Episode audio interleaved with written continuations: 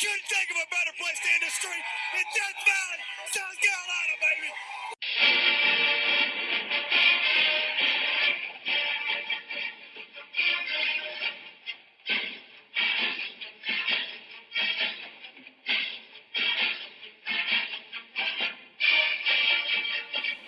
Welcome, everybody, to the second edition of the Rubbing the Rock podcast. This is your host, Anthony Messenger.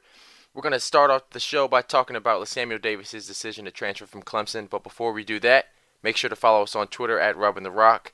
Like us on Facebook at facebook.com slash Rubbing the Rock. And as always, feel free to leave us a call at our rant line. That is 443 584 3413. Again, that is 443 584 3413. All right, jumping right into our first topic of the day. I wanted to discuss LaSamuel Davis's decision to transfer and mainly why he decided to transfer. He really didn't disclose what it is that led him to transfer from Clemson, so I came up with my own hypothesis. From looking at it from his perspective, the writing had to be on the wall. If you look at it, he's sitting behind four defensive ends at the moment in Clelin Ferrell, Austin Bryant, Richard Yeargin, Chris Register, oh, and at a fifth in Xavier Kelly with the development that he needs to make over his over the duration of his career, it just doesn't make sense for him to stay at Clemson. I and I understand that they have too much in front of him already, and they're bringing in two of the top defensive end prospects in the country in the 2018 recruiting class, and Xavier Thomas and Justin Mascoll. And there's a good possibility that they add another five-star defensive end in KJ Henry. For LaSamuel Davis, this won't bode well because all three of them are more physically ready to play right away than he will be in his third year in the program. He came in at about six foot four, 215 pounds, which is way too light for a defensive end. He does have the potential and the athleticism to turn into something special down the road, but in the world of football, you need to be able to play right away. Potential is great, but production is much better. And these three recruits, paired with the five prospects already ahead of him on Clemson's depth chart, are much more ready to play right away, and I can understand why he decided to transfer from Clemson. Now, what does this mean for the Tigers? It means that they're going to be thin at defensive end, honestly. Coming into the offseason, Clemson's defensive line was one of the topics of discussion. It was one of the strengths of their team. And it still is, however, at defensive end, they're much more thin than they were coming into the offseason. Defensive tackle, they're fine. They got Christian Wilkins, they got Dexter Lawrence, both of whom are going to probably be first round picks when they do decide to enter the NFL draft. And then behind them, you got Jabril Robinson, Albert Huggins, and Nyles Pinckney. Three viable options for Brent Venables to put in the game at any point in time. At defensive end, outside of starters Austin Bryant and Clelin Ferrell, there's really not much. You got two unproven guys now in Chris Register and Xavier Kelly. With Richard Yeargin going down in the car accident and LaSamuel Davis deciding to transfer, Clemson has relatively no quality depth at the position. Chris Register has yet to really log any meaningful playing time during his time at Clemson. And Xavier Kelly, though he is just a redshirt freshman, he has the potential, but he's not there yet. Obviously, he's not there yet. He wasn't on Clemson's summer depth chart, which everybody expected him to be. Physically, he's a specimen. He's about six foot four, 240 pounds. He's explosive off the edge in pass rushing situations, and I think he's strong enough to set the edge against the run. But again, there's something that he's not showing to the coaches because he was not listed on their depth chart. And potential is great, but production is much better, and that's what I prefer. I want to see it on film. I want to see that you can make the plays. I don't want to hear about, oh, it might be there. And this could be an issue for Clemson in 2017. Brent Venables does like to rotate in a, a lot of defensive linemen, and if he doesn't feel comfortable playing either Chris Register or Xavier Kelly, I think he will resort to slotting out Christian Wilkins, a defensive end, once again like he did in 2016, and he'll probably plug in either Jabril Robinson, Albert Huggins, or Nyles Pinckney. I think that'd be the best option for Clemson should either Clelin Ferrell or Austin Bryant go down with an injury, or if they need a blow, something to refresh this defensive line. He's gonna have to put Christian Wilkins at defensive end because he is probably the best second string defensive end on the team, despite the fact that he is a defensive tackle. Sit tight. When we come back from break, I'm going to discuss which true freshmen are going to have the biggest impact in 2017.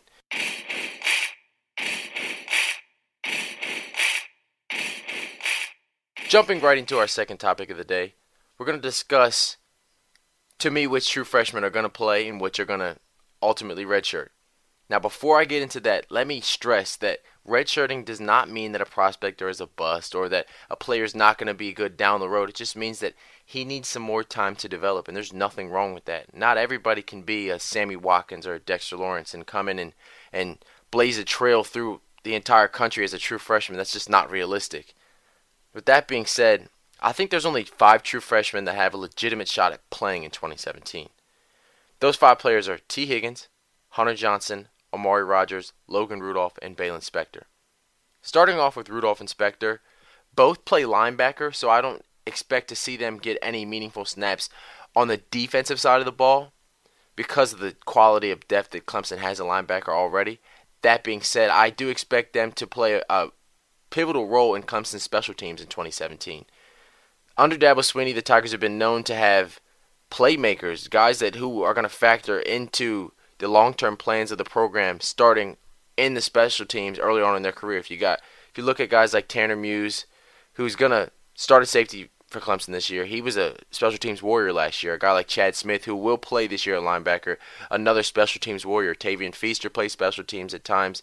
It's a rite of passage at Clemson. I think that with their blend of athleticism and effort, both Logan Rudolph and Baylon Spector will be viable options on special teams this year, whether it be on kickoff or punt coverage. Those guys, they really get after it. They play hard, and I think they'll be an important asset to this Clemson team in 2017. Now, on the offensive side of the ball, Tee Higgins, Amari Rodgers, and Hunter Johnson all are going to play significant snaps, not on special teams, on the actual offense. Hunter Johnson may be Clemson's starting quarterback this season. He has all the physical tools, and in my opinion, he's the most natural and most gifted passer on the entire roster. Physically, Hunter Johnson has all the tools. It's simply a matter of him becoming comfortable in Clemson's playbook, digesting the offense well, and it's a matter of Jeff Scott and Tony Elliott feeling comfortable putting a true freshman in the game and trusting him to run the entirety of the offense. Not everybody can be a Deshaun Watson and come in right away and, and take a hold of the team and really grab the reins of the offense and, and just get going and putting points on the board. If anybody could do it, could replicate Deshaun Watson's success, it would be Hunter Johnson. Last season during Nike's Elite 11 competition, which is just a competition between all the elite quarterbacks in the country, there was a question posed to all the quarterbacks, and it was which quarterback, if you had to start a program today, which prospect here would you choose to start your program with? And Hunter Johnson was the unanimous choice. And that speaks volumes. It's one thing for coaches to love a player and like the attributes that he has, but it's another thing for his peers to acknowledge the talent that he has and acknowledge the maturity and his ability to galvanize a group and lead people. That speaks volumes to me, and I think that whatever it is that it factor that Hunter Johnson displayed during the Elite 11, that should rear its head during fall camp, and, and I'm expecting him to take the job over at some point in time this season. Now, moving to Tee Higgins, he's one of the most dynamic recruits Clemson has ever signed under Dabo Swinney. I get that it is wide receiver U, and Clemson has had wild success with receivers during Swinney's tenure, and Tee Higgins may be the best high school recruit at the wide receiver position that Sweeney has ever signed. At six foot four, nearly 200 pounds, Higgins has the frame of Mike Williams. He has a catch catch radius similar to Mike Williams. He was a former basketball player himself, so he understands how to contort his body in the air. He's adept at boxing out defenders for the 50-50 ball, and he's definitely going to go up and fight for the ball in the air. Now, when he gets the ball in his hands, he's explosive. He has the speed and explosiveness of Sammy Watkins. He, he can get up the field in a hurry. He has very good elusiveness, good lateral quickness, especially for a guy his size. At six foot four, you don't see a lot of guys getting a whole lot of YAC. He's usually longer guys take time to get in and out of their cuts, and they're not as quick. Tee Higgins is both fast top end wise, and he's quick in his movements. He has very good lateral quickness and good acceleration. Amari Rodgers, though he's not as big as Tee Higgins, at about 5'10, 220 pounds, he is sturdy like a running back. This kid is Artavis Scott 2.0. I think he can come in right away and be an asset in the return game and in the workings of the entire offense. He's an ex- he can be an extension of the run game. You can throw him a, a small quick screen. You can throw him a bubble. You can give him the ball on a, a jet sweep and just allow him to do work running down the field. He once he catches the ball, he turns into a running back. He has a running back's mentality. He's physical and he's elusive at the same time. I think he's going to be a good one for Clemson down the road, and he should factor into the offense in 2017. Don't go anywhere. I got a ton of recruiting news to cover after the break.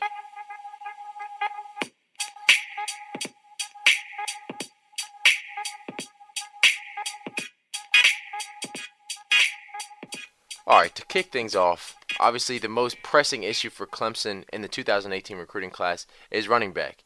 Do they want to sign one? And if they do, who would that running back be? Clemson played the waiting game much too long for Zamir White.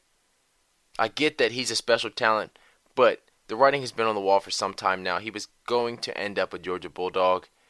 Uh, it's just that's just the truth. And Clemson waited too long on him, and in the process, they neglected to offer other prospects who have since committed to other programs. Tigers recently offered two committed running backs. Um, it just makes no sense to me. Early on in the recruiting process, they had offered five running backs, four of whom were committed elsewhere. The one that wasn't was Devon Lawrence. That's Dexter Lawrence's younger brother. Obviously, Clemson has a good shot in his recruitment, but I believe that there's other more talented running back prospects out there for Clemson to go after, and they didn't because they were waiting on Zamir White. The two prospects that Clemson has recently offered are Master Teague III, who is committed to Ohio State at the moment, and Lyn-J Dixon, who is committed to Tennessee at the moment. Master Teague, Clemson, I don't believe has any shot with him. I don't see why he would decommit from Ohio State. The system that they run is much more running back friendly. It doesn't mean that Clemson's offense doesn't like to run the football and it's not a staple of their offense, but Ohio State is known for running the football. The running back is the Cadillac position in that offense. Urban Meyer has publicly stated that in the past, and that offense runs through the running back. Clemson's offense, on the other hand, while they do run the football, the offense, as we all know, runs through the quarterback. It's a quarterback friendly system, and Master Teague will be featured much more in an Ohio State system than he would Clemson system. And it's worth noting that Ohio State is also a heavy favorite to land Teague's teammate, 2019 wide receiver Trey Knox. Blackman High School is putting out some elite Division One talent in the past two recruiting classes, and I th- I expect both of them to end up in Columbus together. Lyn-J Dixon is is a whole nother story for Clemson. I believe that they do have a shot to work their way into his recruitment. Dixon is much more elusive and laterally explosive than Master Teague, in my opinion. I think Teague, oh no, I know Teague has more top end speed. He's a much faster prospect up the field. But Lyn-J Dixon, I believe, fits better in Clemson's system. I think he can catch the ball better out of the backfield, and I think he would operate better from the shotgun. With him being committed to Tennessee, obviously that presents some problems because Clemson has a considerable amount of ground to gain, but Dabo Swinney has proven in the past that he can steal prospects from the Vols. That's just the truth. If you look at it, he's taken Tajh Boyd from Tennessee, he's taken Mackensie Alexander from Tennessee, he's taken Hunter Johnson from Tennessee, and he's taken Tee Higgins. And if we're really counting prospects from the state of Tennessee as taken from Tennessee, then he also take Amari Rodgers in the 2017 recruiting class. Butch Jones is known for his ability to recruit. However, Dabo Swinney and Clemson are they're a whole nother story on the recruiting trail. They're a national power right now, and they're as hot as they've ever been as a program on the recruiting trail. I think with the national championship, obviously that Clemson just won, and the explosiveness of their offense, I think they could play a huge role in Lyn-J Dixon's recruitment down the road.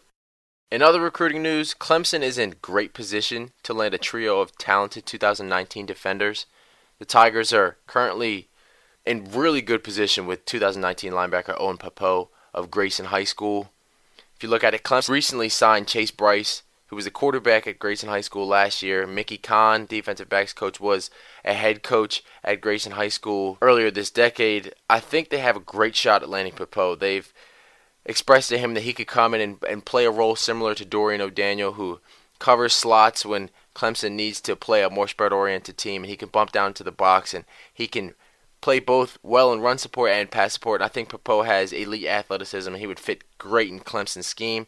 The Tigers are also hot on the trail of current Georgia commit Nolan Smith. He's probably going to end up being the top player in the 2019 recruiting class. He's very explosive, powerful defensive end, and he likes the Tigers as well. Last but certainly not least, Clemson is heavy favorites to land 2019 guard Keandre Jones. He's also from the state of Georgia, and I think he's the most important recruit out of the three of them for Clemson because Obviously, Clemson has talent on the defensive side of the ball, and that's not going anywhere for the foreseeable future. But the Tigers have not necessarily recruited at an elite level along the offensive line under Dabo Swinney, aside from Mitch Hyatt in the 2015 recruiting class. So for them to continue sustaining this elite level success in national championship contending seasons, they're going to need to shore up their offensive line to protect either Trevor Lawrence or Hunter Johnson. And I think Keandre Jones, with his ability to maul people in the running game and protect the quarterback and pass protection, he should be one of, if not the most important in Clemson's 2019 recruiting class, at the moment at least. It appears that all three of them would like to play together in college, and Clemson is in the best position out of any program to land the trio of them. Um, if Clemson was to do that, that would be arguably the biggest recruiting haul at one point in time that the Tigers have ever been able to pull off in program history, and that would surely place the 2019 recruiting class in position to be the best recruiting class Clemson has ever signed. I know that 2018's recruiting class is special already, but landing a trio of five-star recruits from one state, and that wouldn't be the last of them. Uh, that would be pretty special for Clemson, and that would set them up for a world of success in the future. Owen Pappoe is a special athlete. Nolan Smith is a special athlete, and Keandre Jones is an absolute animal on the offensive line. Clemson could be in the national championship a lot quicker than most people expect. All right, in our last bit of news of the day, I wanted to discuss how Clemson's 2018 commits are faring at the Nike opening finals in Beaverton, Oregon. Trevor Lawrence has been his usual self. He's pushing the ball down the field very well. He's showing a smooth stroke. He's accurate. At times, he's missed high or low here and there, but overall, he's had a strong performance, and I think he's putting himself in good position to solidify his ranking as the number one overall prospect in the country in the 2018 recruiting class. Xavier Thomas has been absolutely bullying kids. He made a complete example out of this poor offensive tackle. He literally bench pressed him. It was I felt bad for the kid. He literally got into his chest and just threw him like a rag doll and proceeded to stand over him. I think that was probably the most impressive play I've seen along the offensive and defensive line throughout the opening finals. And then we got Kyler McMichael. He's displaying his athleticism and how disruptive he can be with his length and coverage. He locked up James Cook at one time and he locked up Alabama commit Xavier Williams. This kid's long. He has good top end speed. He has good lateral agility. I think he's going to be a very good prospect down the road for Clemson. He he reminds me of AJ Terrell in the fact that both were not declared as either an offensive prospect or a defensive prospect coming out of high school, but it's clear that when they put their mind to playing defensive back and they, they really get a lot of work and reps playing defensive back, they're going to turn into something special because they're just so fluid athletically. Thank you for listening in with me today. Got some more recruiting news and a lot of more Clemson news coming up throughout the week. And as the finals wrap up here today, uh, keep an eye out on Jordan Adams and his commitment. I do expect him to end up with UNC, but that's neither here nor there. Have a good one, everybody. This is your host, Anthony Messenger, and be sure to tune in next week for the third edition of the Rubbing the Rock podcast. Have a good one.